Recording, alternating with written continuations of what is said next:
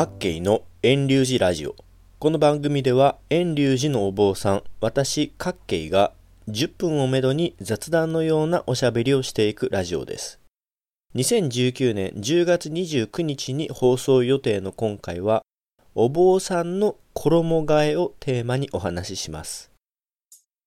お坊さんっていつも黒い衣を着ていますよね。あれはお坊さんの制服みたいなもんです。たまにこんなことを言われます。一年中夏も冬も同じ服を着て暑かったり寒かったりしないんですか？いやいや、実は衣にも夏服と冬服があるんですよ。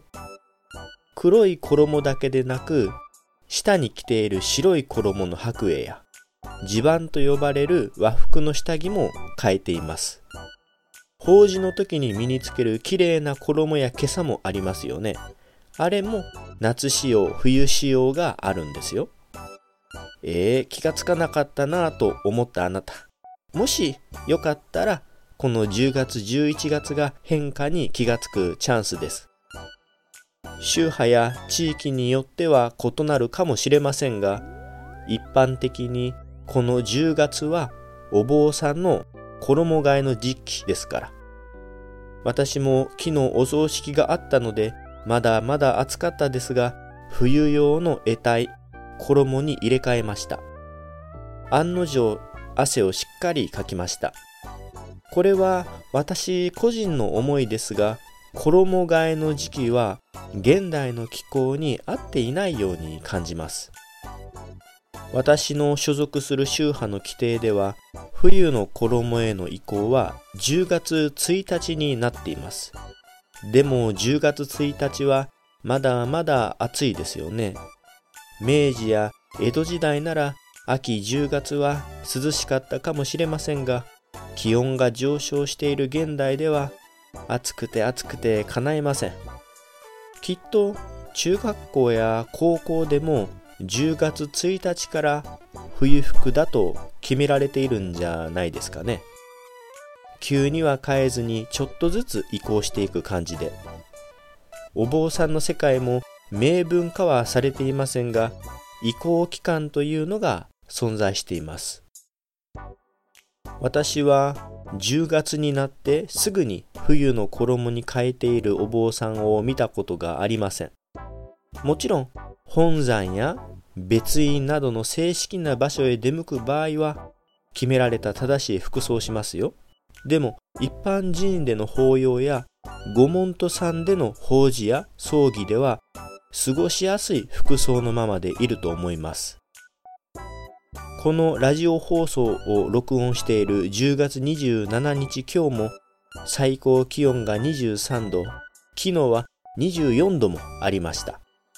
でも11月になる前にはそろそろ変えないといけないなと思って今日から冬の衣に変えました。お坊さんの世界も不思議なもんで誰かが衣替えをすると顔は合わしていなくてもあっちのお坊さんもこっちのお坊さんも衣替えするんですね。きっと顔は合わしていなくてもなんとなく姿が見えていてああ、もう衣を変えないといけないのかなと思うんでしょうね。それに、お坊さんのお勤めも調和が大事ですので、私だけまだ服装が変わっていないのと一人だけ浮いてしまって目立ってしまうんですね。そんなこんなで発起して重たい腰を上げて衣替えしました。10分までまだ時間に余裕があるのでもう少し雑談を続けますね。私がですね、冬の衣に変えるのが遅くなるのには、暑い以外にも理由があります。衣替えがめんどくさいからではないですよ。その理由は、冬の衣が分厚くて重たいことです。私は衣の専門家ではないので詳しいことはわからないのですが、夏物と冬物の衣は全くの別物なんですね。特に一番の違いは生地の厚みが違います。法要用の冬の衣はとにかく分厚いです。そして重い。衣はきれいに丁重に折りたたんで片付けますが、厚みがすごいんです。それに持ち運ぼうとすると2倍どころか3倍、5倍も重く感じます。法要の時に着る衣を持ち運ぶためのカバンというのがあります。夏の薄い生地の衣の時はそれほどかさばらないので小さめなカバンで大丈夫なのですが冬になるとかさばってかさばってかなり大きなカバンになります。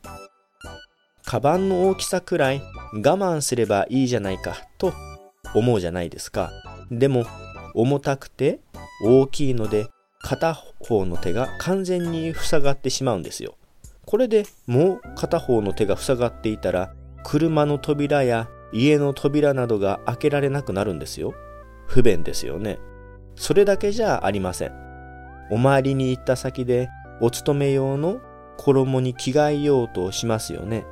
カバンが大きいので広げるためのスペースが夏と比べて必要ですし厚みもあるので折りたたんでしまう時も手間が増えます夏の時と比べてお坊さんがもったりもったりしているなぁと感じるかもしれませんだから私はあんまり秋10月になってもすぐに冬の衣に変えたくないのです各系のラジオはここで終了します。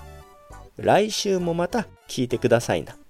ポッドキャストでも配信していますので、iPhone アプリで登録、iTunes ストアで購読してくれたら嬉しいです。